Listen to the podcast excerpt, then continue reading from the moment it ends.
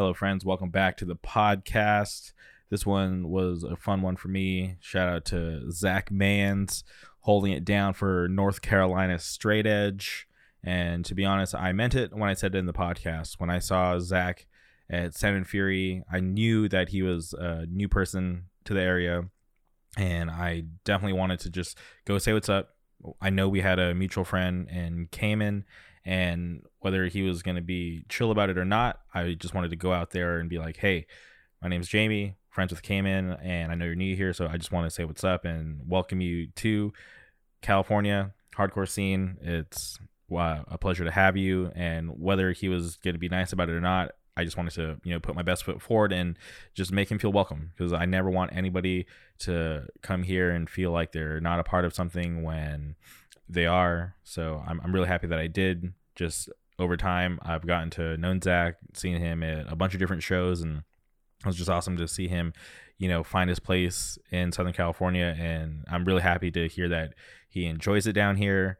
So shout out to Zach for making that move and being happier. But Zach is awesome. Plays in a cool band called Sweet Soul really awesome band. I'm I've yet to see them, which is such a bummer on my part. I, I, haven't seen them yet. I was scheduled to see them this upcoming Wednesday at the program skate shop. They were supposed to play with Time and Pressure, but unfortunately that show fell through due to this whole coronavirus thing, which is a bummer. I hope everybody is out there just staying safe. Shit's getting real weird. Disneyland's closed, and I'm really sad. I don't, I don't even know what I'm gonna do in my free time. Uh, just kidding. I actually have a lot of stuff to do in my free time. I'm going to catch up on some reading. We're going to play some fucking video games. We're going to try to stay positive and stay healthy. So please, all of you guys and gals, be safe, stay healthy, don't get sick. If you do get sick, try to find the right help. Don't infect anybody else. I don't want this to turn into a World War Z. I say this time and time again. It's well documented. If should gets to the point where all hell breaks loose, I'm going to have to go full on Book of Eli if you guys have seen the movie, you guys know what that means. If not, go check it out. Awesome movie. Shout out to everybody involved with that production. Super fun. But please stay safe. I don't want the world to get any more fucked up than it already is. It's definitely getting weird. So just try to stay positive. And yeah, like I said, again, I keep saying it, but just please, please be safe out there. But I really enjoyed this conversation with Zach. Shout out Zach Mans and I enjoy literally everything that he does. Super fun guy to talk to. And I hope all you guys enjoy this as well. So please, without further ado, welcome Zach Mans to the podcast.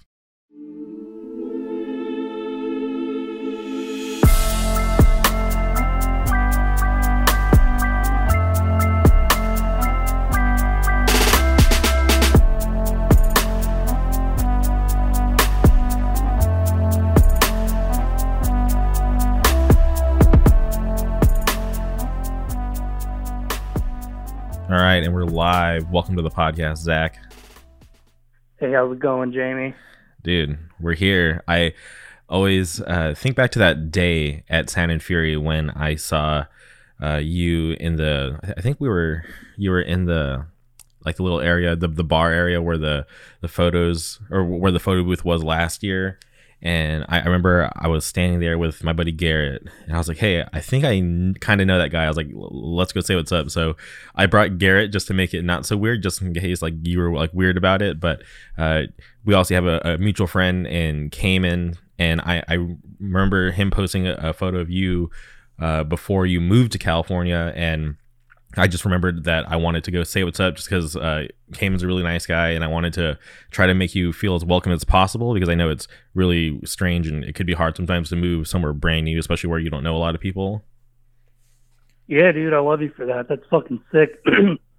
um, it's funny that picture that he took.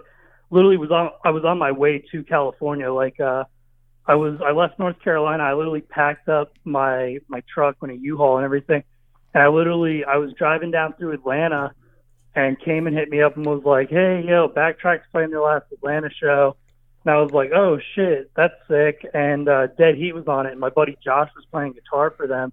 And he was like, oh, yeah, just come to the show, dude. Like, I'll get you in. Don't worry about it. So, like, I just kind of rolled down there. Ended up staying way longer than I thought I would. Ended up crashing at Cayman's place.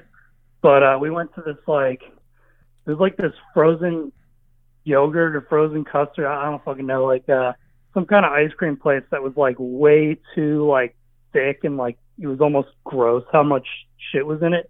And we ate that like right before we went to that show. And I remember feeling like shit after that. But um, that's where we took that picture. Was at that ice cream place. That's funny that uh that that picture is how we were introduced. Yeah, it's crazy, but um, I I never really under or I really never knew why you decided to move to California from uh, North Carolina. So, dude, there was so many reasons behind that. So, like, first of all, um, I'm originally I'm not from North Carolina. I'm from Long Island. Um, I moved to North Carolina at a very young age. Uh, my parents like relocated down there for work, um, which is like 90% of the population in Charlotte is all people from New York that like moved down south. Um, but I never really felt like I fit in there. Um, that's one thing that kind of drew me to hardcore is people in North, I can't say North Carolina as a whole because I lived in Charlotte, which is like the big city there. Um, but people in Charlotte, um, and I'm not even, I'm not talking about the music scene. I'm just talking about like the normal people there. They have like this very like, condescending, judgmental way that like you just kind of have this feeling like everybody's looking down their nose at you, everybody's kind of judging you. And I pretty much grew up with that like my whole life.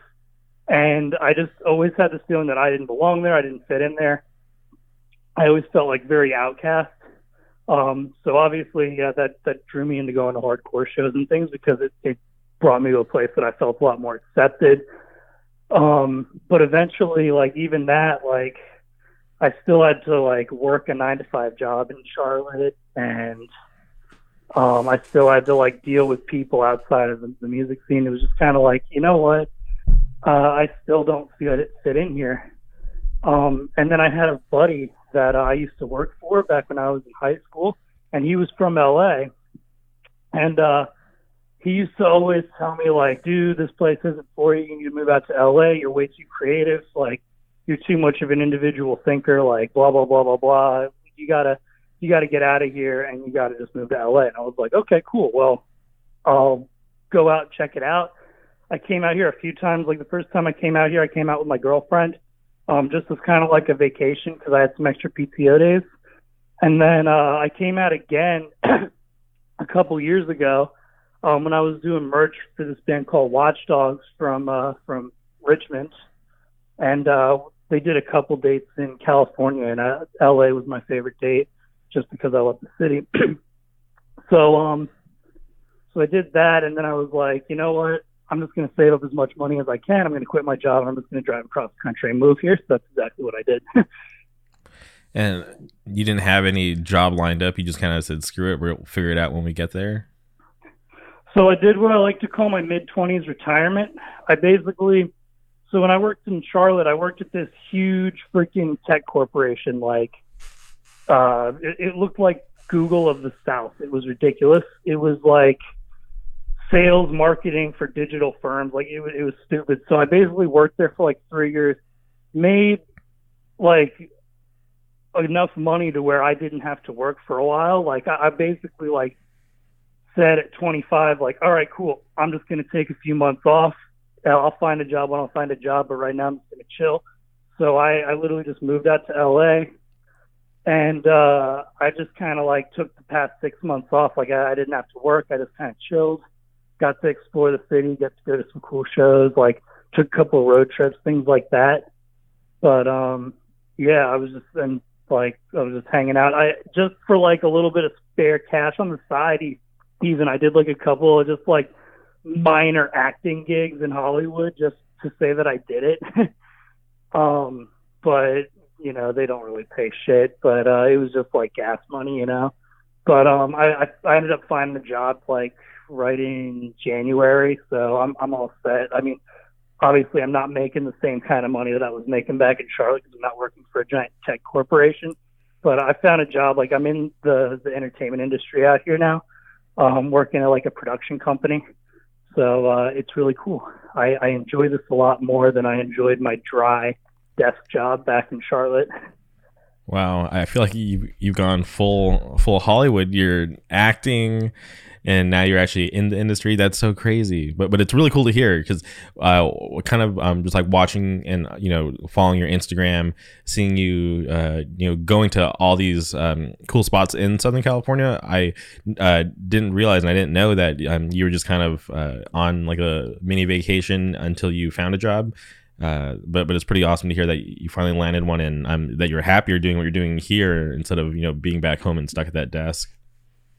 Yeah, exactly. It's it's so much nicer out here. The people out here, like, um, everyone here is just so much nicer. People are like, like, there's like a south a southeast type of nice, and there's a Southern California type of nice where the southeast like i don't i don't i can't speak for like everywhere because i never lived in like atlanta or anything like everybody i met in atlanta is pretty nice um but like the southeast like north carolina um people are nice to your face it's like a very ingenuine type of nice whereas southern california people are like legitimately nice like there's something in the air here maybe it's the fact that it's sunny all the time like people are just so much nicer here it's it's ridiculous and being able to work with nice people and because people had always told me like, "Oh, don't work in the industry. People are assholes. They're to stab you in the back every single chance that they get." I haven't had a single person like that. Everybody's been really genuine and really nice to me so far. That's cool. Well, it might be because they probably recognize that you're not from around here, so they probably don't have to worry about you stabbing them in the back. yeah, probably. Maybe. But that's crazy. I, I didn't know that you were um, uh, uh, born on Long Island. Yeah, Oakdale, uh, Shakers Club represent. okay, hell yeah, that, that's super sick. So when you moved out to uh, California, did you have any intentions on starting a band? Because um, currently you play in Sweet Soul, and I uh, when I first talked to you, I, I, didn't even know that you knew how to play any instrument. So it's cool to see that you're, you're actually um, participating and actually um, in a cool band. Yes, so I actually had no intention of pl- well I thought maybe like down the road, if I met enough people, maybe I'd start a band. Um, but I had no intention of being in a band so quickly. Um, I obviously like I brought all my gear out here. Like I brought my amp, I brought guitars and all that shit. Like, um, I just brought it so I could have it, you know. But I didn't think that after three months of living in LA, I would already be asked to be in a, an already existing band. Um, which is it's awesome. I love Sweet Soul. Like it's funny because I literally like I met Kyle, uh, the bass player, at a show, and he like showed me this band. And I was like, "Yo, this band is fucking sick," and I was listening to it all the time. And then eventually he was like, "Hey, uh, you want to fill in for a show?" And I was like, "Yeah, totally, dude. Not even a question." So like, just kind of went from there, you know. That's wild. And um, when you met Kyle, was it just like you guys were just in passing, just kind of said what's up, or how'd you guys meet? Um, so we, I'm trying to think back to it. So it was uh, another another Backtrack show. So when Backtrack played their last LA show, um, my buddies uh, from Charlotte in Magnitude, uh, they were like one of the openers because they were they were on tour with Ecostrike at the time, and uh, their tour kind of got combined with the Backtrack tour. So uh, Magnitude, Ecostrike, and Envision opened that show so I was like, I rolled out and I was just, uh, you know, hanging out uh, outside the, after the show. Just hanging out uh, on the sidewalk, uh, talking with Paul, uh, the guitarist of Magnitude, and uh, this dude Kyle was standing there talking with us because I guess uh, he knew Paul because he had done stuff for his other band called Fake Eyes, uh, which is um, also on Immorality. And so um, we were just talking. Paul introduced me to Kyle, and then all the dudes in magnitude left because they had to drive to like San Diego or something. And then me and Kyle were just kind of like the last ones standing there at the show. And we ended up standing out there talking for like 30 minutes to an hour or something like that. And we're like, yo, this is fucking cool. Um, so we were just like, you know, shooting the shit, whatever. Um, and he was like, he was like, yo, let me get your number. We should hang out sometime. And I was like, okay, cool. So I gave him my number. And then he texted me like a few days later and was like, hey, my band Sweet Soul is playing a show in Eagle Rock. You want to come? And I was like, yeah, dude, absolutely. So I went to that show. It was at a bowling alley in Eagle Rock with, uh, I want to say Jinx and a couple other bands. I can't remember who else played, but, um, but I went out to that show and we just kind of hung out. We're just shooting the shit. And I, I don't know. I had said something about like playing music, and he was like, "Oh, you play music? What do you play?" And I was like, "Oh, I play guitar." He was like, "Oh, no way." Um, one of our guys can't make it to the next show. Do you want to like fill in for him? It was a show at Five Star Bar with uh, Wise, uh, Reclaim, and I think Distort was supposed to be on it, but they dropped the last minute. Um, but I went and I just I filled in, played that show. It went really well, and they were like, "Hey, low key, you just want to be in the band now? Like, we have a feeling that one of our because the two of the original members were kind of like flaky, I guess. Um, they like just didn't show up to shows sometimes, so they wanted me as like a backup guy who would just basically be there for if they didn't show up. so I was like, yeah, cool, I'll do it. Why not? And then eventually we ended up parting ways with those guys. Um, they, which by the way, those other two guys, they've got another band called Morning Glow. Um, they don't really do a whole lot, but anybody that like stands that's kind of like Citizen or anything like that, check out Morning Glow. They're really fucking good. Um, but uh, yeah, so now I'm just full time in uh, Sweet Soul. And are you the only guitar player now? Um, no, we've also got Ian. Uh, he also plays guitar. He plays all the lead stuff, and then I do all the rhythm. Okay, for sure. Uh, I, I feel like uh, they should uh, update their, or you guys should update the, the Bandcamp and throw your name up there. Oh, probably. uh, just uh, yeah, just me being observant. Just I, I always like to go and see because it's always nice when uh, everything's uh, detailed and they actually name the members. Because uh, there's definitely been instances where like I've had to go like hit up the people in the band and be like, hey, who else is in your band? Because like I'll know like at least like one member, and I'm always curious just to oh, see who yeah. who plays what, and it's always interesting. Yeah, that makes sense. Um, I'll I'll definitely let them know to update the Bandcamp.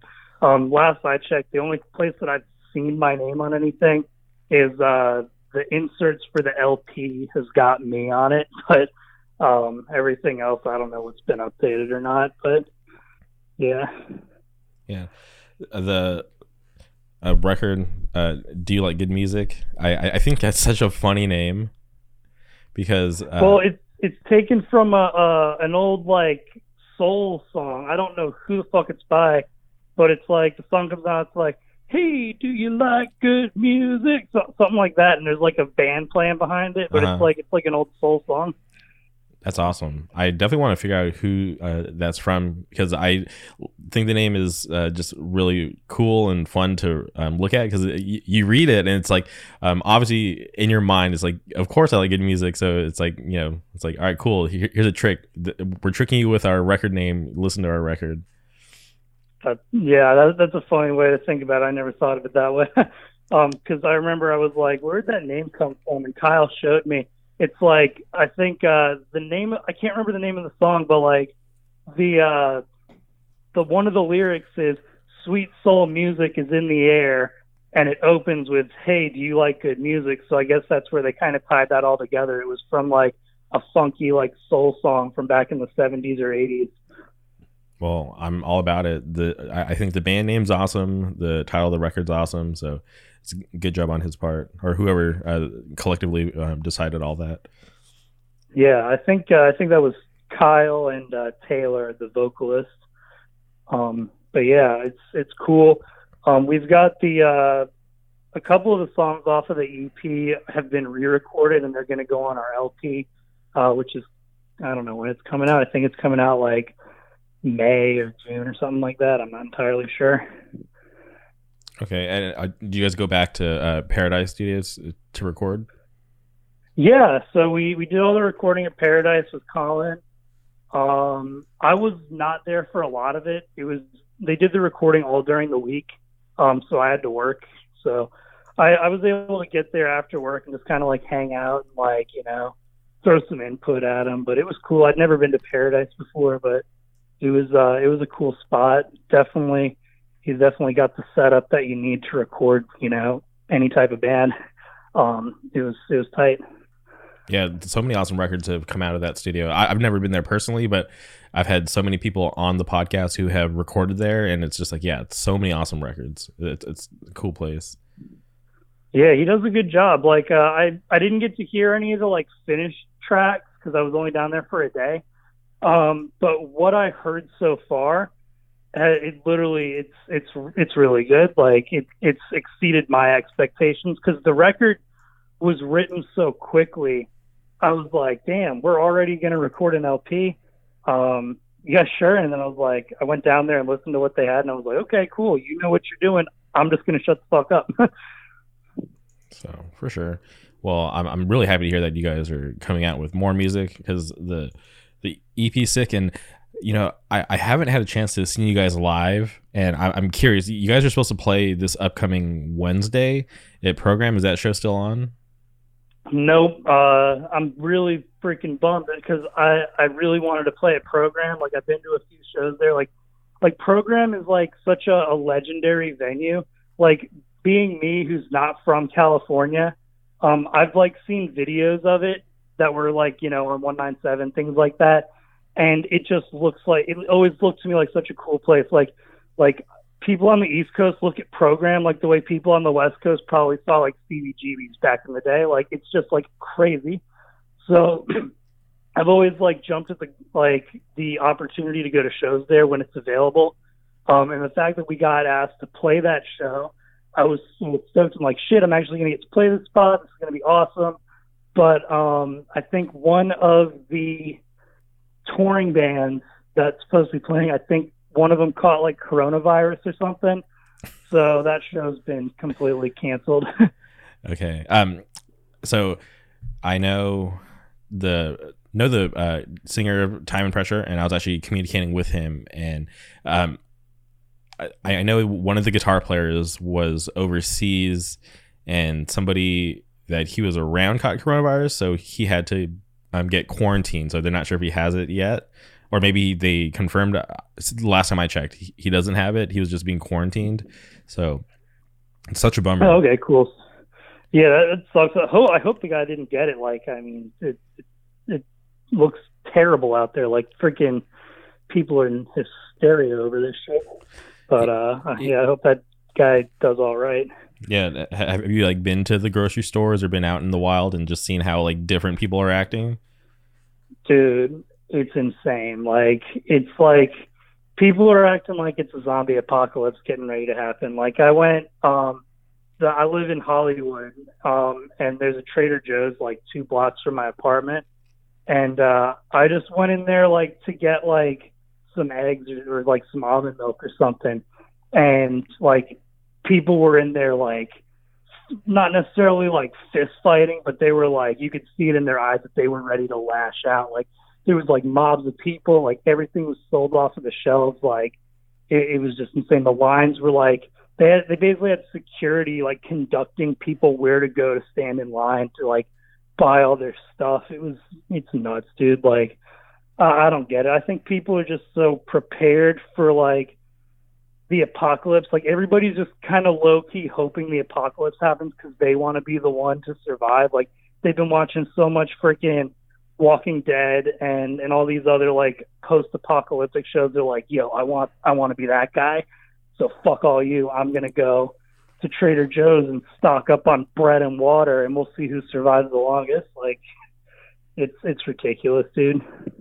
Yeah, I, I think it's really strange that uh, there's like you know I, I've seen reports about over an hour wait just to get into like a Costco.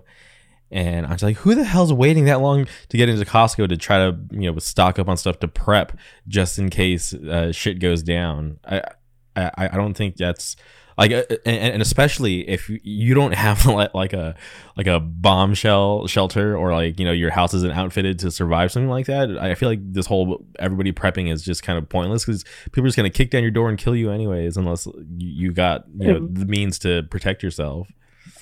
Exactly dude. That's what i'm saying. Like people are just people just like to feed into the the epidemic that the media feeds to them i mean like me I'm too lazy to cook myself. I don't cook shit. I eat, I eat out like every single night of the week anyway. So I was like, coronavirus or not, if if everyone's dying of disease, I'm still not cooking myself. There's a freaking worst case scenario. If the world ends, there's a freaking Subway and a 7-Eleven across the street from my apartment, and I know for a fact that those places aren't shutting down even if the world ends. So I'm I'm good.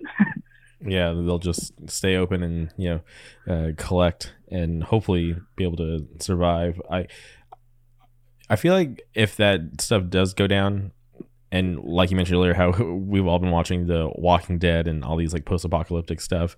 Uh, I, I feel like it won't be as bad as the movies and all this entertainment stuff like projected to be. I, I, or maybe I'm wrong, or, or maybe people just go like full crazy and it will be that bad.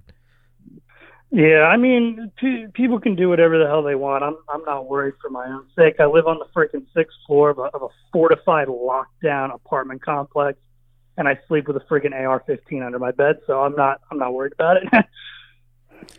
Dang, six floors up. Uh, was there like a freight elevator to move all your stuff into your apartment? Yeah, so there's a freight elevator and everything, and like so that's one of those things. Like, um, when I moved to LA, like everybody was like, "Yo." Be careful where you live. Like you're gonna get your shit broken into, you're gonna get robbed, you're gonna get freaking mugged, all this kind of stuff. Especially like, cause low key, I'm kind of an idiot for moving to Hollywood, but it's just such a centralized location. Like, no, I didn't move here because it's Hollywood. Like, I didn't, I didn't, I don't care that the freaking Hollywood sign, the Walk of Fame, the Chinese theater, like that. That's that's all like touristy shit. Doesn't bother. That's like I, that didn't draw me here. The fact that drew me to Hollywood is the fact that it is smack dab in the middle of the city. So wherever I need to go, it's the same amount of commute time. But people were like, yo, you got to be careful. So I was like, I'm going to take extra precautions. So I moved to a place where literally, like, you need a freaking key fob to get through, like, every floor here. Like, you got to, like, to get from the outside world into my apartment, you got to scan this thing like three or four times. Plus, you got to unlock this freaking thick lead door. Like, I'm not worried about zombies beating down my door. mm-hmm. Hell yeah, that, that's cool to hear that there's like that much security to get into where you're at. Because some places just don't even care; you just like waltz right in. Oh yeah, dude. I mean, with I mean, dude, there's a freaking like uh there's psychos on the street. Like I downloaded that uh that Citizen app, the one that like shows you about crime that happens in your neighborhood. And dude, you would not believe the crazy shit that I see on this thing. That happens literally like not even like 500 feet away from my apartment complex. Like literally, like I've seen like uh people like with freaking swords out. There's like a there's like an underpass on Gower Street, like where I could see from my apartment. I've legit seen like the homeless people out there fighting with like medieval weapons and shit. Like it's it's ridiculous. So yeah, I feel like they have to really step up security to keep like you know the really like out there people from from making their way in and, and getting to us, you know. and uh, do you just check that app for like safety reasons before you leave your apartment, or um, why did you download that app? Uh, I check it for entertainment. I think it's hilarious. Like, like, dude, you see some of the craziest shit. Like, like I said, like literally, you'll check it and you'll see like report of man fighting in the street with a sword, or like woman on a roof with a bike chain throwing bricks at people. Like, I, I just think that it's funny. Like, it's like the the types of crime that happens in LA is like because it's like where I'm from in Charlotte, gun violence is a huge issue. Like people get shot there every single day, and like um where I used to live because I used to live uh near the campus of the university. I'm there when I was going to school, and that's like one of the worst parts of Charlotte. There's like a really big um, gang issue. There's a really big like uh, human trafficking issue. So like people get like kidnapped, people get shot like all the freaking time in in Charlotte, and that's the kind of crime that I'm used to, is like hearing gunshots, stuff like that. Where it's like here, nah, the worst thing you got to worry about is some crazy guy with a baseball bat running around the street hitting people in the head, which is like it's crazy, but it's like it's not as extreme as like you know literally, dude, uh, I went home for Christmas, um, and in the one one or two weeks that I was home, um, there's this huge shopping mall uh, right down the street from where my parents live, and um, while I was home, like I want to say like three or four teenagers got shot at the Dave and Buster's at this mall while I was home, and I was like, oh yeah, that's why I left because uh, it's dangerous here too. That's wild. Uh, well, you mentioned earlier people getting kidnapped. Uh, are do they normally turn up or do they just go missing forever? Dude, uh, I honestly like. I wish I knew more about the issue. Like, Charlotte, I feel like this is an issue that a lot of people don't really even know about unless they live there. Charlotte's one of the number one uh, human trafficking uh, cities in the country.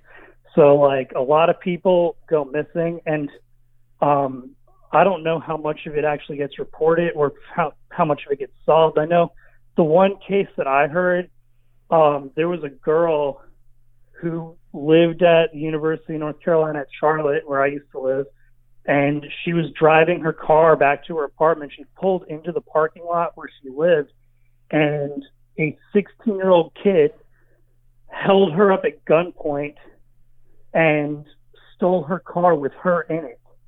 And he basically like had her driving around with a gun to her head, and like it was it was sick, like not like the cool sick, but like sick in the head, like twisted evil things. Like this was a 16 year old kid who kidnapped like a 21 year old girl and like he obviously like he sexually assaulted her and shit and then he was like planning to kill her until she duck and rolled out of the car and then he just took off.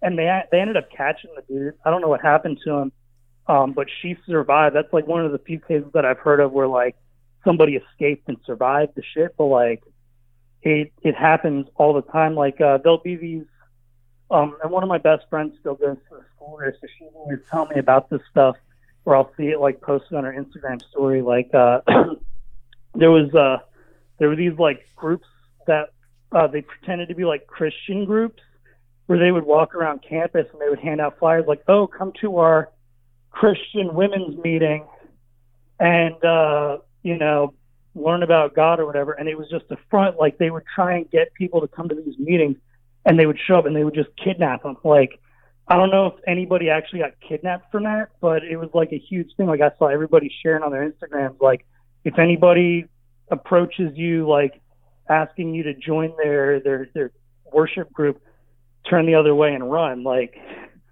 it's it's insane. It's it's a huge problem there, and it. I feel like the the police force in Charlotte is not doing anything to solve it because they're too busy writing people speeding tickets and you know doing their job the wrong way and not addressing the real issues. It's insane. Yeah, I, I saw something on World Star about uh, somebody getting you know it was like a sex trafficking thing about you know uh, these people were in Walmart trying to talk to people and uh, I, I, guess their like congregation was known to to be like a sex cult and not actually uh, like a normal church. So they were like, you know, they grabbed the Walmart employees, were like, "Yo, get these people out of here!" Like, like here, I pulled it up on my phone, and like they're a part of this sex cult. and They're trying to recruit people in your store. Like, tell them to leave. This is gross. I'm just trying to buy groceries and not trying to get invited to be in a sex cult. That's wild. I think did that happen in Richmond? Uh, I, I think I heard about something like that was happening at a Walmart in Richmond. I'm not sure exactly where it was. I just saw it on World Star. Oh, that's that's so weird, dude. Like it's it's a fucked up world we live in. Like even um even here, like um before we decided that we were going to move to Hollywood, we were originally looking at moving to Koreatown because uh, that's like that's probably one of my favorite neighborhoods in the city. Um, and not to mention it's like half the price to live there than it is in Hollywood and we were originally looking to, to live there, and then we just started seeing all this, uh, all these reports, and like we knew people that lived in K Town that had literally had like black vans follow them home and stuff like that. Like, um, apparently there's a pretty big human trafficking issue in Koreatown, so not exactly the kind of place that I'd want to walk alone at night if I lived there, but or if, have my girlfriend out there, you know. Um, but yeah, dude, it's it's everywhere. It's just I feel like it's such a the media is too busy blowing up coronavirus to talk about that kind of an issue, you know?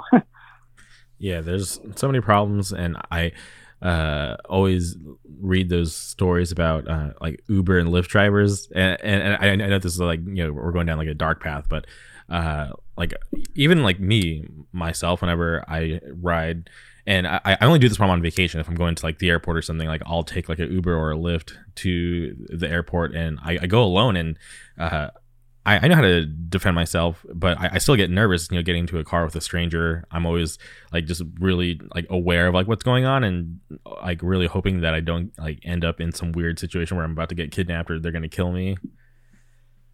Yeah, dude. There's some psychos out there. Like uh, it's it's it's it's so much going on. Um, Ubers and Lyfts, like uh, it's uh, it's creepy. Like I I know they've got like these uh these different types of like car services now that are like for women by women, where it's like you're not gonna have some creepy dude like pick you up and like you know take you off to a freaking basement somewhere. Like it's like actually like run by people. It's supposed to be like a, a safe ride type of deal. I can't remember what it's called, but uh, it's it's here in LA. Um, but it's uh, one way to keep things a little bit safer.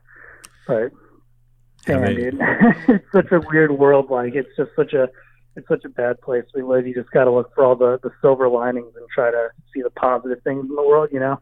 Yeah, and it, it- it's crazy because we we do so much to try to get to the things that we enjoy, but at the same time, there's so much like weird and dark shit going around us. Yeah, it sucks. And I feel like, uh, you know, that's another thing that I love about, uh, you know, the music scene is like it's a place where we're all on the same page about that kind of thing. Like everybody's, you know, supporting each other. Like everybody's trying to keep each other safe. And that's, that's another good thing about going to shows, you know? Yeah, I, I went to this uh, venue in LA, and it, it was the first time that I'd ever been there, and it, it was cool. I, I appreciated the you know DIY aspect of it. Uh, the only thing I didn't like was that people were smoking inside. Like I, I get it, Mhm. you want to smoke cigarettes. That's cool. Do your thing. It's not not for me, but the fact that it was okay inside the building and I had to be around it, it was just really gross. what venue was it? Uh, it was the the Rec.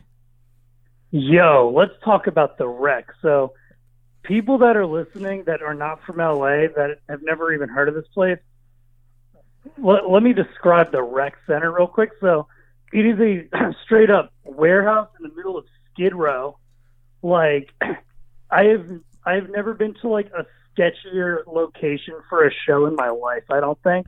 Like, I pulled up there to go to uh, the Sound and Fury after show, and I was just like, the the Uber driver like dropped us off, and I was like, "Yo, where the fuck are we right now?" Mhm. And like once you get inside, everything's obviously safe. Like it's a really cool venue.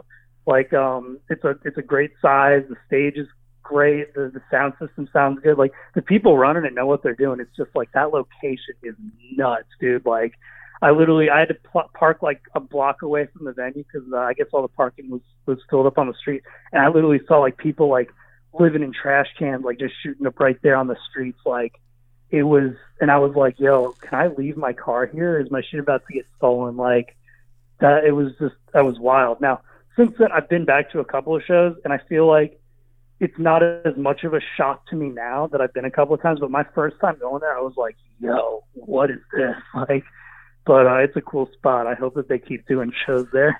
Yeah, I'm real curious if somebody lives there because I, I went and used the the restroom and there's like a like a bathtub and I noticed like a it was like a, there's like a used bar of soap and I was like, man, I think somebody might be living in here. This is, uh, you know, all signs were pointing to that in the restroom, but I, I just couldn't imagine like what that space was used for like when the shows weren't happening. Dude, I honestly I wouldn't be surprised if somebody lives in it. I mean, the rent's probably cheap as hell because it's in Skid Row, but like, um, there's a spot in Richmond called the Warehouse, super DIY, and it's a warehouse. It's similar to the rec center, but um, obviously it's not in nearly as bad of a neighborhood. Um, it's just kind of like in like a little industrial area in in Richmond, and I think there's a couple people that live there and put on the shows, but um, yeah, it, it's it's much cleaner. but uh, it's it's crazy how there's people that are uh, are so willing to like let that many people come in and just like go crazy in the place that they live. You know, like in a warehouse. You know. hmm That's yeah. Can you imagine like uh, having like a long day at work and coming home and forgetting that there's a full on hardcore show going on where you're living? Yeah, straight up. Like, oh, that was tonight. Crap, I had, I thought I was gonna get some sleep. No, that's not happening. Yeah, I, I, oh man. I would go like just go like watch a movie or something just to try to kill the time. Yeah, for real. Like uh I remember the uh the warehouse, like um I've been to a lot of shows though. Um like cuz uh living in North Carolina, Richmond was only like a four and a half hour drive, so there wasn't a lot going on in North Carolina for the most part, as far as like hardcore shows go. Like over the past few years, like maybe you get like one show a month if you're lucky, and that one show that happens that month probably isn't even in your city. You probably have to drive a couple hours to the next town out over to go to it. So I was just kind of like, ah, this sucks. I'm just going to start going to Richmond because, like, I've got a bunch of friends up there, like, got a place to stay. So most of the time, I would just we would all go to shows in Richmond, and like so many of them would happen at the warehouse. And um, one of the craziest ones there was uh, the United Blood After Show. I want to say it was like 2016 or 2017. I can't remember what year it was, but it was like um, who played? I want to say Bracewar played. I want to say maybe Three Deep played and Build and Destroy played, and like the show went till like three in the morning. It was insane. It was just after being at a fest all day and then going to that afterwards was just like exhausting, but it was really cool. that is uh, pretty crazy. You know what's funny is I just had on uh, Eric. Uh, he plays in The Answer and Mad, and like he was literally talking about that same show because we were talking about how uh, after shows are just so exhausting because it's because it goes so late. Yeah, exactly. Like, which by the way, The Answer is sick. I saw them at uh, they played Edge Day. Wait, was that The Answer? I can't remember. But whatever band, uh, whatever band they have that's like 15 people or whatever. They played Edge Day like a year ago. Oh no, that's that was, uh, was that the verdict? That's it. The verdict, not the answer. The verdict. Holy crap, dude! the verdict. What a what a band right there. I don't even know if they do anything anymore, but like it was just basically all the dudes from like Downfall, Red Vision, Breakaway, like all, all those dudes basically just like 15 deep got up on a stage and just started just going off. It was it was nuts. That was a fun show. so I I can't imagine having to drive four and a half hours just to get to a show. That's so insane. Yeah, it, it's a very common thing. Like, um, because like I said, dude, North Carolina scene. For the most part, I can't say because I haven't been to a show there in like almost a year. But um, when I was living there, like my last like couple years, um, the scene was kind of dead. Like there was not much happening at all. There wasn't really any venues. Um, which it's funny that Magnitude, which is probably the biggest hardcore band to ever come out of North Carolina, um, since probably like you know Prayer for Cleansing or something like that, like probably the biggest like most noteworthy band in the past ten years is from Charlotte, which is one of the most like you know there's not a lot going on there, but at the same time, one of the biggest bands in hardcore is like thriving coming out of that city. Um, but just the fact that, that that they're able to do that with, with not a whole lot of like local support. Like I saw that they did a show in Greensboro a couple, I want to say it was like a month or two ago, at this little spot called Fantasy, um, which is literally just like one of those like little hood spots. Like it's just a little like dumpy like brick building in the middle, like you know, kind of a sketchy neighborhood. And I, there was, it looked pretty tight. Like I saw a couple of videos. Um, my younger brother, who's just now getting into hardcore, he's only 15, but he's like really like taken to hardcore. Like he's like super duper like straight edge and all that kind of stuff. Like I saw him and I saw my other brother who's like 20. Um, they were both like you know, at front and center at that show, like moshing it up, doing whatever. And uh, there was a lot of like younger kids, so I feel like maybe North Carolina's starting to get like a a new resurgence of younger kids, and that's exactly what like when I was living there, me and my friends were always trying to like get new kids to start to come out to shows. It was really hard. Like I think maybe in the you know however many years I was doing that kind of stuff. Like I used to book a lot of shows back in the day, um, especially when I was in high school. I used to book a show almost every weekend, and I would always see new kids come because I feel like um, one of the reasons that the scene died there is because there was a lot of like violence. Like there's a lot of people that if they didn't know you, they would try to fight you. Like there, I would see so many people get like beat up at shows over like pit beef or like just kids that like they didn't look like they belonged. So everybody like got in their face and, and ran them off, and that, it was like that for years until eventually those bullies like stopped coming around and uh, newer people started kind of taking the reins on things. That's how Charlotte was, at least. I can't speak for the whole state, but uh, we had a pretty good thing going though. For like, um, I want to say like 2015 was a really good year. Like we had all been starting these brand new bands. Like um, me and my friends, we started a band called Refocus, which is like uh, late 90s sounding straight edge band. Um, you had the dudes in Magnitude. They had a band called Substance, which is kind of like more like Youth of Today style. Um, and then you had like a couple other bands that were doing stuff, and, and we booked a lot of shows together. And like we had a lot of bands come up from like Florida, and a lot of bands come down from New York, and um, we were able to do a lot then. But then I feel like a lot of people just kind of dropped off. A lot of people kind of like sold out. shows were a lot harder to get together. Like, um, you know, bands would break up, and then you just kind of have what's left, and you just kind of have to throw together what you can. But uh, I kind of like, wait, it got to a certain point where it's like, all right, it's not even worth trying anymore. So I would just kind of like, you know, go to shows when there were shows, but there would still be like, you'd go to a show. Like I, one of the last shows I went to, um, I went to a show in Charlotte. It was Homewrecker and a couple other people. I can't remember what other bands it was, but I want to say it was only like five people at that show. Like it was dead. Like, and Homewrecker's sick, you know. That's wild. Five but, uh, people. Yeah, that, that can. That's such a bummer, but at the same time, it's just like I, shout out to the five people that actually showed up and still cared. Um, but going on the point that you mentioned, magnitude, it, like you don't always have to be from a big city to uh, do big things. So the, uh, seeing them doing what they're doing currently and uh, what they're doing for hardcore, and, and the fact that yeah, not a lot of people talk about where they're from uh, you know, it, it's uh, awesome that they're doing as much as they are, um, and not having like a strong like you know scene back home to to prop them up.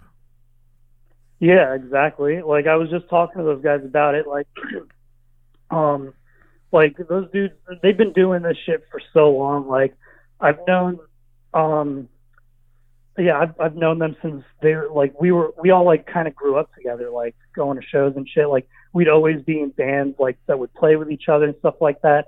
Like I've known those guys since before, you know, they were even old enough to get into like 18 and up venues. Like, um, but yeah, they've been doing it for so long. They played in so many bands. Like they had their their first quote unquote hardcore band was this band called Distrust, which they were like, all right, cool, we've taken this as far as we can go with it. Let's stop that.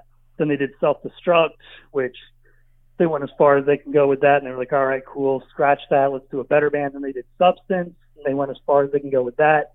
And then it's like I feel like after all these like um, different trials of doing bands and knowing what fits and what doesn't fit, they finally just kind of like got that ultimate all star lineup of all their friends that you know play the best music and the, are the most agreeable people to like tour with and everything. And they were like, all right, cool, this is what we're gonna do and then bam, you got magnitude. And ever since they dropped that demo back in, I want to say it was like 2017, maybe is when the demo came out. I was like, I heard that just the intro alone and how it kicked into the fire. Was like, yo, this band is going to be like, if they can break past the whole like, you know, if they can break out of just North Carolina and get like, you know, to a national level there's not a single person who's going to hear this band that's not going to love it. You know, I was like, this band's going to blow up, and like then they got, I think they got put on FYA. Um, they, I mean, they played FYA almost every year because that's like you know, South Florida's like second home to them. But uh, they played that, and like the reactions that they were getting were just incredible. Next thing you know, they're playing United Blood. Uh, great reaction to that show, and then it's like, damn, they're playing every single fest. Now they're playing you know, they're playing. Uh, they just did an LDB fest. They did. Uh, this hardcore, and then they're they're going. I think they're playing in Europe or something like that. I don't know. They're like they're about to start touring internationally and stuff now. So it's like they got they got big things coming. You know. Yeah, for sure. And it's really awesome to see. They deserve um, all that because it's super awesome, awesome band. And I, I, I didn't know about their past and um, hearing them, you know, just keep at it with all those other bands and just being able to uh, you know keep the spirit alive and just still willing to do it even after reaching those points with the other bands before magnitude it's uh, cool and, and it's cool to know that they're st- still down yeah like those kids are in it for life like they've been doing it for so long like i'm pretty sure because we used to have like a kind of a big straight edge community in charlotte like um the whole thing about Charlotte is it's a very like alcohol driven city. Like there's no like real culture to the city. So people like kind of made their own culture, which is basically just beer culture. Like there's literally like there's more breweries in the city of Charlotte than there are like libraries and public schools. Like literally every single block there's a brewery on. And that's what Charlotte defines its culture as is just a bunch of sad drunks. So I always saw that as like, well, I don't want to be like them. So, like, and I feel like a lot of people felt the same way. So we're like, oh, we're going to be straight edge. We're going to kind of like stand, you know, our own way. Like, we're not going to go along with all that. Like, it seemed like it was like going good for a long time. Like, we had like a pretty, pretty tight knit group of friends. Like, it was like uh, a lot of straight edge kids. And just over the years, a lot of them just kind of like stopped caring, sold out, all that kind of stuff. Like, even some of my best friends today that I were I literally like introduced them to being straight edge. Like some of them are like the biggest potheads I know. I still love them, but you know, it, it's like the straight edge community has gotten a lot smaller. But I feel like um, those guys in magnitude, they're like the ones that stood doing it. You know, like they didn't sell out; they stuck to it, and I don't see them, you know, selling out ever. yeah, uh, it was cool to see you with your uh, uh, your Letterman jacket at the program show. It was cool to see you representing for back home. Oh yeah, dude, got to represent. Like as one of as one of the last of the North Carolina straight edge people, uh, I will take any opportunity to to represent that because I remember, dude, when I first started going to shows back in like 2010, 2011, that was like straight edge was a joke back then to most people. Like I used to get bullied I used to have people blow fucking smoke rings in my face. I used to have people throw beer cans at me. Like people were always trying to be like, man, just freaking smoke a cigarette, you fucking baby. Like quit, quit being straight edge. And like everybody would just kind of like rag on me, like make fun of me, all that stuff. And I was, I was literally like, there was no other straight edge people back then. And I was young. I was probably like 16 years old. And I would come out and I'd be like, oh, I'm straight edge. They'd be like, you're not straight edge. You're not even 21. I'm like, yeah, well, at least I got the heart, whatever, blah blah blah, and I I stuck with it. You know, now I'm 25 and I'm still same exact way that I was then. You know. yeah, it's it's it's wild that people would you know try to make you feel like less for wanting to you know be straight edge. I've definitely experienced that myself, so I'm I'm happy that you're able to stay strong and not let them influence your life choices. Yeah, it's uh it's nice. Like um like going to shows back then, like uh, 2010, 2011. That was like when uh, people were starting to get out of their metalcore phase and start to get into bands like Harm's Way and uh, you know Backtrack, Expire, things like that. So they were they were just starting to like get into like hardcore at the time, like and getting out of like their you know Acacia Strain merch and changing into Harm's Way merch and stuff like that. And they were really trying to like prove something like oh yeah i'm a real hardcore guy. And i'm like yeah that's cool. Um that that's awesome whatever. But then like then they would start moshing all violently and then they would uh they would always like be like hey fuck the straight edge kid like let's go you know throw a beer bottle at him or something you know like um but uh, after enough time you know those guys kind of just fell off stopped coming around and like the few nice people that were still there like kept going to shows and we were able to build more of a community after that you know mm-hmm. i used to own this uh this acacia strain shirt and it was like a bad luck t-shirt and anytime i wore it something bad would happen and i would always you know i'd wear it something bad would happen and i'd be like whatever i'd put it away for a while and then i would see it and i'm like okay i'm gonna wear it today and i'm gonna break this uh, curse that i've tricked myself um, into but no dude like i got dumped wearing that t-shirt i totaled my car wearing that t-shirt and it, it just at some point i was like you know what? This shirt probably is bad luck i'm just never gonna wear it again so i literally just threw it away. Holy shit dude that is insane because I have the same exact story. So I literally, so speaking of Cayman, which by the way, uh, Cayman, if you're listening to this, I fucking love you, dude. Um, Cayman uh, was up in North Carolina one day, and we were just walking around the mall, and we walked into a Macy's, and he saw this polo tracksuit, and he was like, "Dude, this is the fucking sickest thing ever." And he put it on. He was like, "Yo, man, put on a polo tracksuit and match with me." I was like, "Okay, cool, whatever." So we both put on these matching polo tracksuits, and he was like, "Dude, you know it'd be freaking hilarious if we bought these tracksuits and wore them to FYA and just like duo mosh teamed it." And I'm like, "Yeah, I guess that could be pretty funny. Sure, let's do it. Why not?" So, freaking, we both who were quote unquote, you know, like we were we were at our early twenties, like, oh, we're making money at our corporate jobs now. Let's blow our money on stupid clothing. So we bought these like two hundred dollar tracksuits and wore them down to FYA. And if you if you watch any of the videos from that year, I want to say it was like 2016 or something like that, you'll see my corny ass moshing in a freaking polo tracksuit. Um, and we literally wore those suits the whole weekend, and like we were like, "Ha, look at us, we're freaking dorks." But um, after that weekend, that tracksuit became the most bad luck item in my closet, dude. Literally, same shit happened to me. Like I almost got fired from my job wearing that tracksuit. Um, I freaking totaled my car in that tracksuit. Like, uh, like just bad string of events anytime I wore this thing. So now it literally has been sitting in my closet for like years. I don't touch the damn thing. It's like it's like voodoo or something. So if anybody wants to buy a polo tracksuit, for sale. Take it. Just get rid of the damn thing. I don't want it. That's crazy. Um, but yeah. that, that's that's so funny that I'm not the only person that believes in bad luck articles of clothing.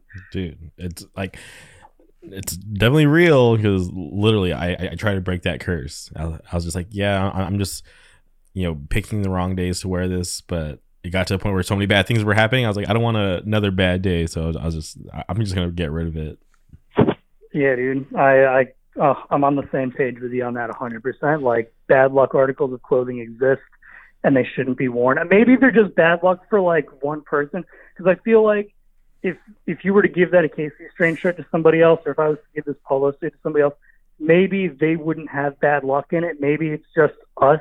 Maybe that article of clothing just affects us. I don't know because I had a hat like that too. I um when I was like 20 and this this was like a bad karma hat. Basically, I got in a fight with this freaking drug dealer, and he was wearing this badass like Hornet, like Charlotte Hornets hat, and I was like, "Yo, that's a sick hat." And we got in this fight, and the dude like ran away, but he left his hat. I was like, "Fuck you, I'm stealing this hat." So I stole a hat from the dude, and every time I wore that fucking hat, bad shit happened to it. Like uh, I got cheated on in that hat. Like I'm pretty sure I got in a car crash with that hat. Like I like I, I so many bad things happened. So eventually I was like, fuck it, I don't want this hat. So I gave it to my friend, and he wore the damn thing every day. and Nothing bad ever happened to him. So I think it was just like the bad karma behind me stealing this hat from this fucking dude. Um, that made it bad luck for me, you know. yeah and it just didn't um uh, agree with your vibe uh, that's that's funny. So you lived in uh, North Carolina, so you, knew how that scene was. Can you talk about how different it is I'm um, coming out to California, where there's no shortage of shows? Holy shit, dude. Let me tell you something. California, uh, I'm to say there are three places in the country that I have been that have the best scenes, and I'm, I'm not to lie. Number one is Southern California. Like, I have never seen a a more packed scene than this with so many shows. Uh, shout out to the other two scenes. Long Island has got one of the best scenes in the freaking country too. Um, always felt really at home there. Like there's always so many people. Same thing with Richmond. Richmond's got one of the best scenes in the country as well. Um, but dude, SoCal, like I had kind of like when I was like living in Charlotte, I had kind of stopped caring about hardcore as much. Like obviously, I still liked it. It was still part of my life and everything. But I wasn't like listening to it every day. I wasn't like, ooh, let's start a band. Like I wasn't like feeling, you know, as strongly about it.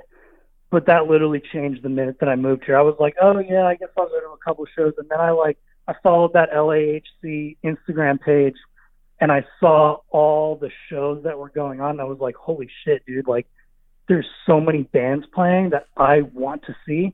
I'm just gonna go to all of them. So I've literally been like, I have to stop myself from going to some of these shows because like some of them are kind of expensive too. Like they, there's like some older bands that'll play like freaking uh, American Nightmare and Ceremony are playing at the Fonda Theater right across from my apartment. Well, at least they were supposed to. I don't know if the coronavirus canceled that or not, but It got canceled. I was like tickets. Yeah, tickets for like thirty or forty bucks. I was like, damn, like I just saw Ceremony when they played at the Regent for their record release show. It's like, do I really need to go again? Like, but I also want to see American Nightmare. It's like, yeah, it's kind of pick and choose because there's so many good shows. Um, but like literally, dude, ever since I moved out here, like I've been definitely vibing a lot more with hardcore. Like, not to mention, there's so many good bands out here that, like, on the East Coast, I didn't really even know who they were. And then once I moved out here, it was just like, whoa, how have I never heard of that band before? You know, like I saw I saw Drain for the first time at Sound and Fury, and their set at Sound and Fury was ridiculous. I watched it from up in the balcony, and it looked like uh, there's just all these dudes with like boogie boards and shit. And it literally looked like um when Blind Justice played United Blood in 2016 or 17, when like same shit happened, like people were like throwing like boogie boards and like pool noodles and all that kind of stuff. It was that same kind of energy, but it was for a West Coast band. I was like, yo, this is crazy. How have I never like? I mean, I'd seen the name Drain on flyers before, but I'd never like listened to them. And I was like, this band is insane. Same thing with like, uh, I, I'd never really like seen Gulch before. I saw them for the first time out here, and like, I was like, yo, this band's incredible. Like, what have I been sleeping on back home? You know? So, um, all these all these awesome bands like. Uh, same thing with like the, the the adjacent bands, like the uh, the, sh- the shows that like Sweet Souls played. A lot of the bands that we played with are awesome. Um, we played uh, at the Shake Cafe with this new band called Glean. Uh, they're all like really young kids. They're really they're really nice. Uh, they they they're freaking sweet. Like uh, there's a lot of just there's so many good bands coming out of California that like are really doing well, and it's just awesome to see because I'm coming from somewhere where like there's no local bands anymore. Like you can't book a show in North Carolina because there's like no locals. But it's like here, you can you have an abundance of locals. You know, you can you can do anything. That's true. It's like yeah, you just gotta ring up a couple people, and uh, there's always people around, which is um, awesome. Because there's so many people out here, and then there's so many bands going on that even if it is like a last minute thing, um, there's usually like no problem getting that together. Yeah, exactly. Like uh, I went to um, I went to that last minute show at the rec center. That one that they did for Judiciary. Uh, it was like Judiciary, Vamachara. Uh, I can't remember who else played, but like that was like a last minute show. They had announced it like the day before, and the place was packed. Like for a show that had just gotten announced, it's it's crazy. Like the only time that I've ever seen that happen back home is we did a last minute show for Power Trip at a 100 cap venue, and announced it five hours before the show, and obviously that place filled up because it was Power Trip. But like, you know, you got bands like younger bands out here, and like you can you can pack out the rec center on a day's notice is just ridiculous to me. That's that's just insane. It's awesome. Yeah, I, I don't know if you saw this morning. Uh, Rotting Out is playing a last minute show there tomorrow. Are they? Yeah, it's Rotting Out, uh, Beyond Pain, and Chamber tomorrow at eight. Oh shit, that's sick. I'm totally gonna go to that. That's that's fucking awesome. Um, yeah, I I actually I don't you know uh, Chamber their vocalist uh, Jacob he uh, he's from North Carolina and he used to play in a band called Dwell and I've, I've known that kid for years. Um, I've never actually seen Chamber before, Mhm. so um, I, I'd love to go down there and, and see them, see Rotting Out. So that'll be cool. I'll, I'll def- definitely be going to that. Yeah, it, it's it's crazy that their tour basically is uh, getting paused, and it's not even like halfway through their tour. Yeah, dude, it's it's nuts. Like I've seen that happen to so many bands. Like, um, every like on all levels too. Like hardcore bands shows are getting shut down. Then you've got like freaking Coachella getting shut down. Like all these like main like I, I don't know if you saw what was happening with Young Guv. No. But uh, those guys are basically like stranded out in Texas right now because all their tour dates fell through, and they basically like don't have enough money to get home. So like uh, bands are like, especially like bands that are like actively touring, and you know that's their way of making a living. They're really, really suffering right now. Like uh, this whole like epidemic is like it's it's shut down so much opportunity for people, and it's it's sad to see. Um, but yeah, like I really hope that uh that they're able to figure things out and they're able to get enough help. I think they've got like a, a GoFundMe up or something like that right now. But um, yeah, like anybody that's able to help those guys out, definitely do it. Um, yeah, it's, it's insane. But on the flip side, um, freaking, this is like the most non-hardcore thing to talk about. But Live Nation is tanking right now like because they had to cancel all their freaking uh all their all their shows, concerts or whatever. Mm-hmm. So I recently like I I've never been like too crazy like as far as like stock market things go, but I literally had people telling me like, "Yo, Live Nation's down right now. Buy stock." I was like, "Really?" They're like, "Yeah, trust me. You'll thank me later." I was like, "Okay, cool." So uh, I went and I've never bought stock before, but I was like, "Okay, cool." I saw their stocks down, so I just bought a bunch of shares of Live Nation stock and American Airlines stock because of coronavirus. And they're like, "Yeah, this is going to make you some money." I'm like, "Okay, whatever you say, cool, I'll do it." so anybody that's listening that is trying to get uh, involved in stock, this is the time to do it. yeah. But Looks like it's on the funny. rise. yeah, you bought it, and yeah, I, I'm looking at it um, right now, and it's like going up. yeah. See, that's what I'm saying, dude. It's like it, it's it's ridiculous. Like all these companies. Like I feel bad because a lot of a lot of companies are going to go out of business because they're not going to be able to hold their doors open. Like um, my job, um, my boss, he's really tight with like a couple of the older theaters around LA, like movie theaters, like the cinema, the cinema type of places, like that show old films and things like that. Mm-hmm. Um, like a lot of those like historic movie theaters that have been around for years are like talking about having to close their doors for good because nobody is coming to watch movies right now because of the virus. So like it would really suck to see like some of these historic like movie palaces that have been open for like decades have to just completely shut down for good, you know? It's wild, man. Yeah, like I'm scheduled to go to Florida in a couple weeks. Uh, like, and I don't even know wh- where we're gonna be at in that time frame. So, like, my trip, and it's not like an important trip. It's like I'm going for like vacation. So I, I'm just like really curious Yeah. to see how this whole thing uh, plays out. Yeah, dude. Well, good luck with that. Like, I hope you don't get sick. Um, I know a lot of people right now that are taking advantage of the flights. Like, I've got three friends that are flying out here from the East Coast in like a couple weeks just because they got round trip flights for ninety bucks, which is unheard of. They're like, ah, screw it. If I if I get sick, I get sick. I'm going to California for a week. Like, Yeah, my buddy flew from uh like Burbank to New Jersey and only like he said there's only like 5 people on his entire flight. I believe it, man. Like, especially going to like New York or New Jersey, because um, I was supposed to go. I was supposed to fly to New York for work um, in a week and a half um, because our uh, our like parent company is based out of New York City, um, and we were gonna we were supposed to take like a, a flight out there to go to like a conference, but literally I think somebody in the office building in New York like got coronavirus, so they were like, "Yeah, no, we're shutting this whole thing down. You guys stay in LA. Like, don't don't come over here." Mhm. It's Yeah, crazy. yeah, dude, it's nuts.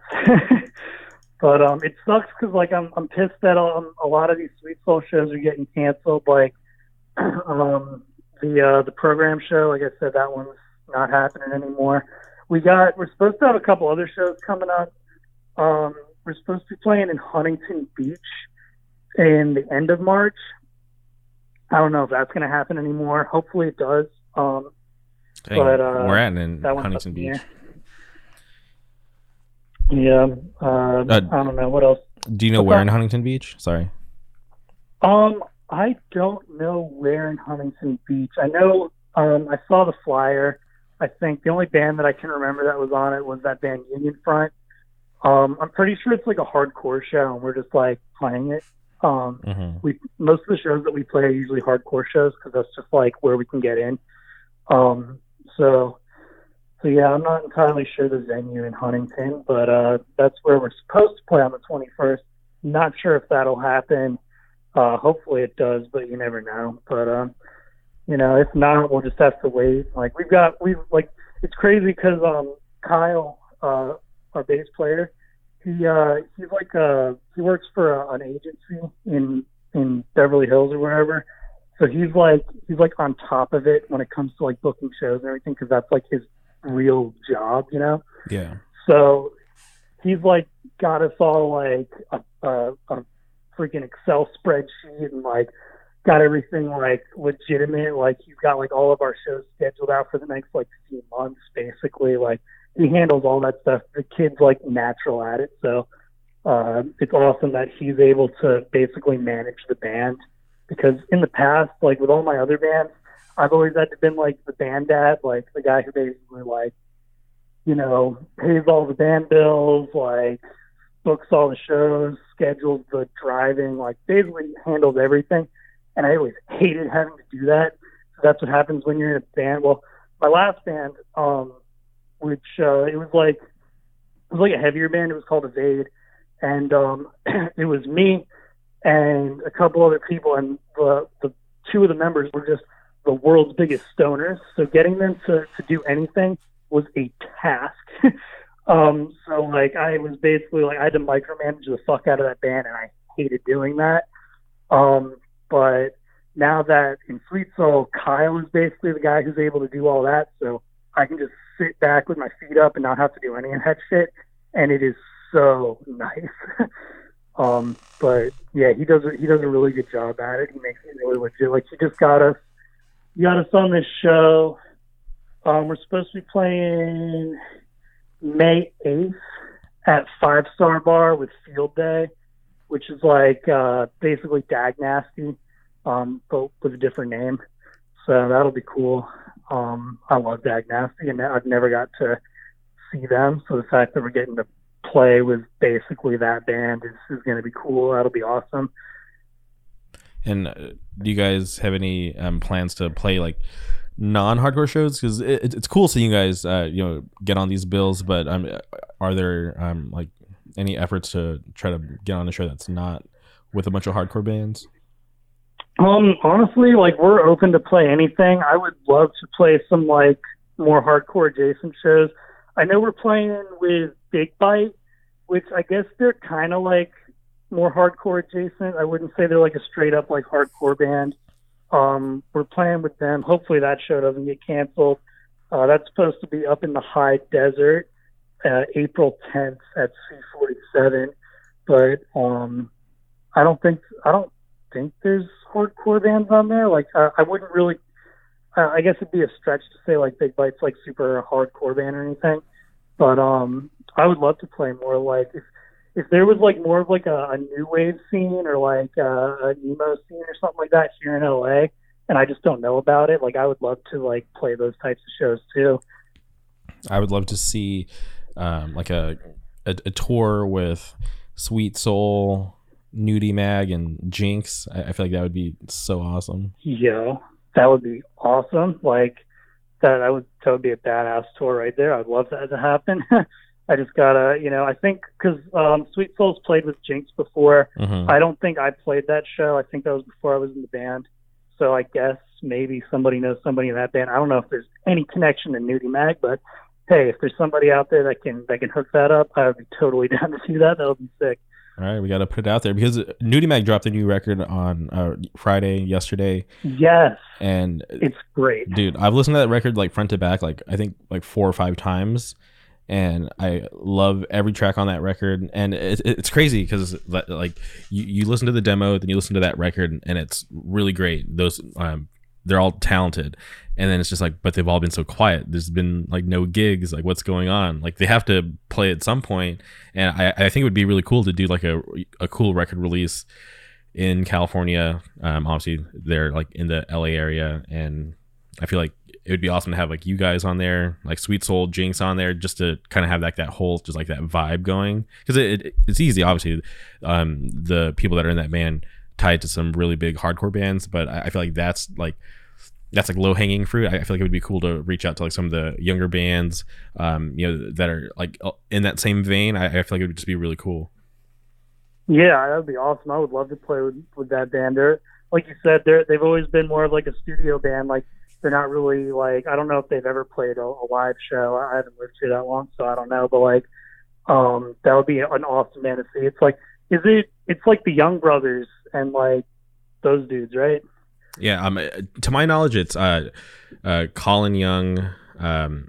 Uh, Alec, I, I, I don't know his last name. Uh, he, he played in uh, Freedom. He plays in Twitching Tongues, um, and uh, I'm pretty sure it's his wife. Oh, that's awesome! Yeah, like uh, that, that that band's awesome. Like that that new release they just put out is incredible. Um, I would I would love the opportunity to play with them if it ever came to us. That would be awesome. yeah, well, putting it out there now, somebody who's listening, uh, let it uh, reach out. Let's make it happen. Yeah, that, that would be great. I know um, they just put. I, I'm surprised they, they wouldn't do like a record release show. Um, I feel like that that would be something that would be cool to do. Um, yeah, that, that would be awesome.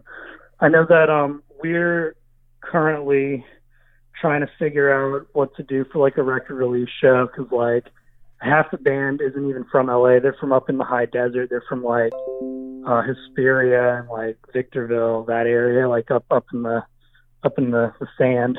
mm-hmm. um, so we were talking about doing, uh, which by the way, I don't even think I've said the name of the LP. The LP coming out is uh, so far no further. Um, it's going to be a full LP. It'll be on vinyl. It's done by Numerality Zine and Extinction Burst. Uh, huge thanks to both those guys for uh, for doing that for us, uh, Nick at Numerality, and um, everybody else at uh, Extinction Burst for making that happen. But um, that'll be cool once we get that out there. I think we're gonna try to do like an LA record release show, and then uh, a desert record release show because uh, I feel like the desert is a super underrated scene. Like we played up there a few times, and like people show up like for because uh, I didn't know anything about the desert. Like I didn't know there was a high desert when I moved here until they were like, "Oh yeah, come up and let's play a show up here in the high desert." And I was like, "Okay, cool, why not?"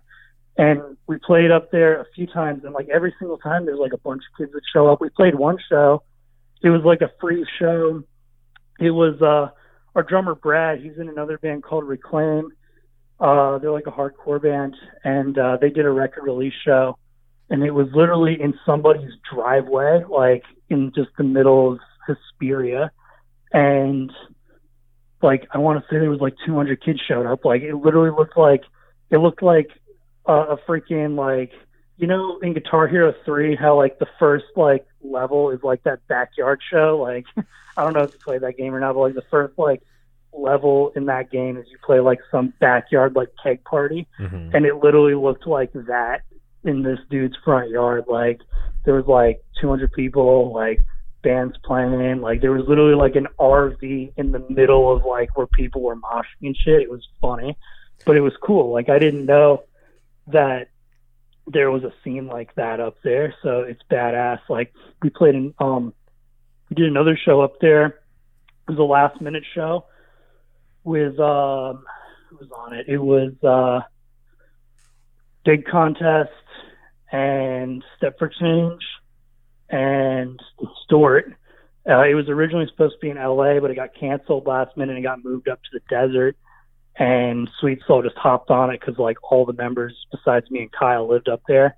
So I just kind of drove up, and that that show uh, it was it was pretty sweet. Like it was this little like it was in like the back of uh, it was like a secondhand like hype store, like you know, like a, vintage type store deal. It was like they had like a side room, I guess, um, and it was packed. Like I want to say it was like anywhere from like 50 to 100 kids in there for a last minute show up in the middle of the desert and everybody was going off for all the bands it was really cool but um so yeah big uh shout out to the high deserts hardcore scene Yeah, I feel like it used to be more active back in the day. Uh, like, you know, the band Cool Side. No, I've never heard of them. Okay, they're uh, originally from there because I know like a lot of the members moved out of the high desert, but uh, they're originally from there. Uh, there. There used to be this really awesome venue in Victorville called the the Trilogy Theater, and it was like in the most random place. I can't even tell you where it is um, now. All I remember is near like some train tracks. But uh, there used to be that venue, which was like pretty awesome. My buddies used to sing in an old like Christian uh, hardcore band from back out there called uh, Sovereign Strength. So uh, you, it used to be way more active, but it's really cool to hear that there's still kids out there to this day doing awesome stuff, and that um, kids still show out for shows out there in the high desert. Yeah, it's it's cool. Like uh, I'll say, their their scene up there is better than a lot of scenes that I've seen in big cities on the East Coast. So uh, they're doing something right. um, yeah, well. it's, it's really cool. But it's cool how many scenes there are in like Southern California within like a two hour radius. Like like I said, like in, in North Carolina, um, they would do shows in Wilmington, which is like the coastal town city there, and the drive to Wilmington from Charlotte was four hours. Um, so like I used to have to drive four hours to go to a show in my own state, where it's like here I don't even have to drive four miles, but like if I really wanted to, like you can go to a show in San Diego, you can go to a show in Orange County, you can go to a show in the desert or you can go to a show like up in Oxnard, like Ventura area, and it's like a less than a two hour drive, and it's like an entirely different scene. It's insane how many people there are here that you know put on shows and go to shows and play in bands. It's like it's it's mind blowing to me how many people, and that's like the coolest thing about California's hardcore scene that's really cool to hear, uh, um, especially from somebody who's uh, not originally from here. Because uh, like my perspective is always skewed. Because yeah, um, all of our scenes are so close together, but um, like I've been here for so long, it, it doesn't feel that different when I migrate to the different scenes. And when I talk to people from out of state, you know, who are in like the tri-state area or just other major um, states with like bigger scenes close together, I'm always curious, and I, I always ask them like how it is traveling across state lines to go to the different scenes and see how it is versus back home. Because for me, it's like yeah, like you mentioned, there's so many different scenes um, within the state, and it's just a couple hour difference. But uh, like for me, growing up here, it, all just seems the same because I, I, see so many of the uh, same faces, you know, because they do the same thing. They, they travel because it's not that far.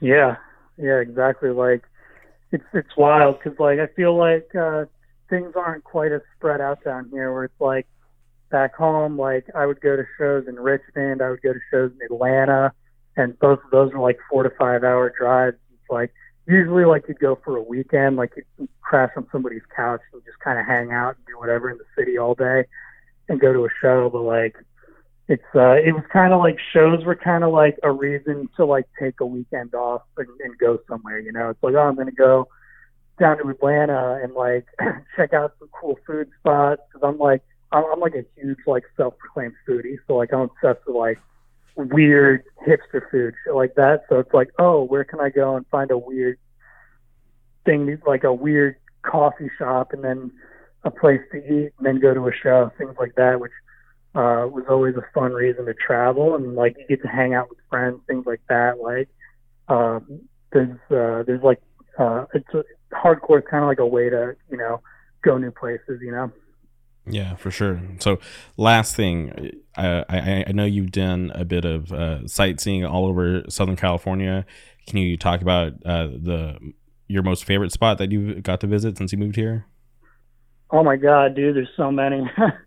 um, Man, uh, ooh, that's a tough one. I'm not gonna lie. Like, there, everything's got its like uh, specific things about it that I love. Like, I've gone up to Malibu and been to the beaches and gone hiking up there, and it's beautiful. Like, there's a lot just here in LA that I can say that I've done that I love.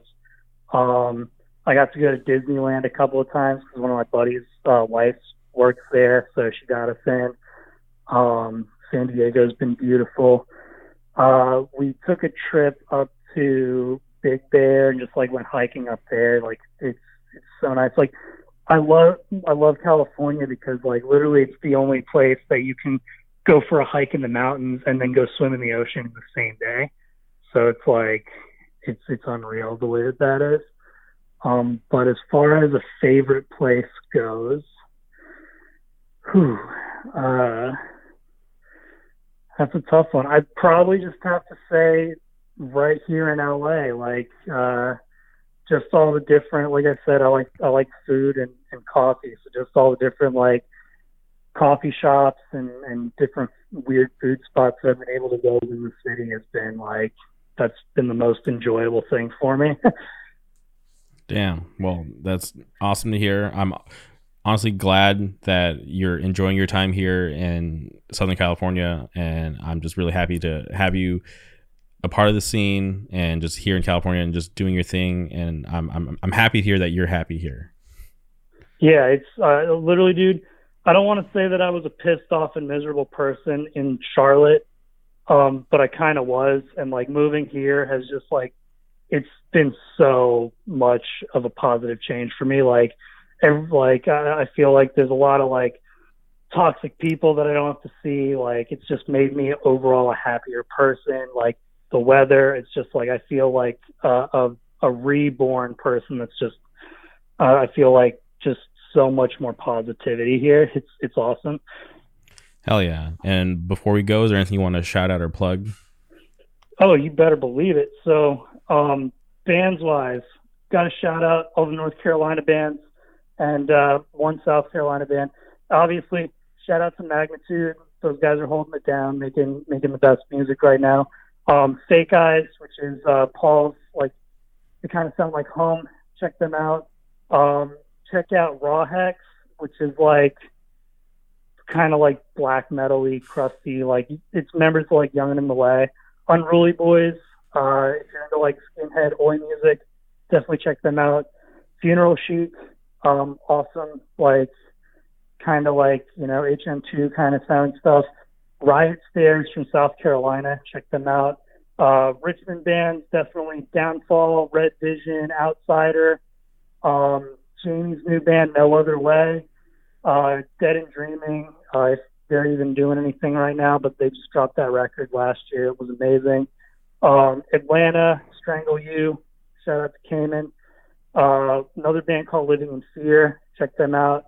Uh, Long Island scene and New York in general, Hangman, um, members of that band, uh, and type a bunch of bands actually. They started a new band called Koyo. Uh, check them out. They're like really cool, like uh, hardcore adjacent, I guess.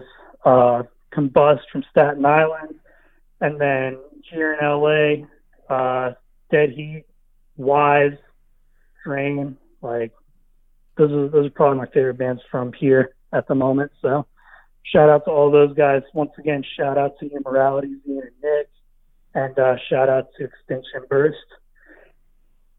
Hell yeah. That was awesome. I, am glad you came prepared. A lot of people, I feel like I put them on the spot, and they're like scrambling to do shout outs, but you you sounded prepared, and I I think that's awesome.